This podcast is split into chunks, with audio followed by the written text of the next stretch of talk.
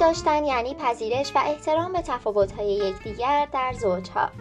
آگاهی از ویژگی های فردی و شخصیتی همسر و همچنین پذیرش آنها از مهمترین اصول در برقراری ارتباطات سالم بین زوجین است.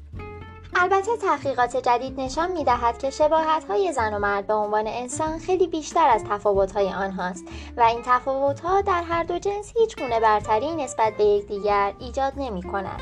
بنابراین بهتر از زوجها این تفاوت ها را بپذیرند، به آنها احترام بگذارند و در پی تغییر طرف مقابلشان نباشند.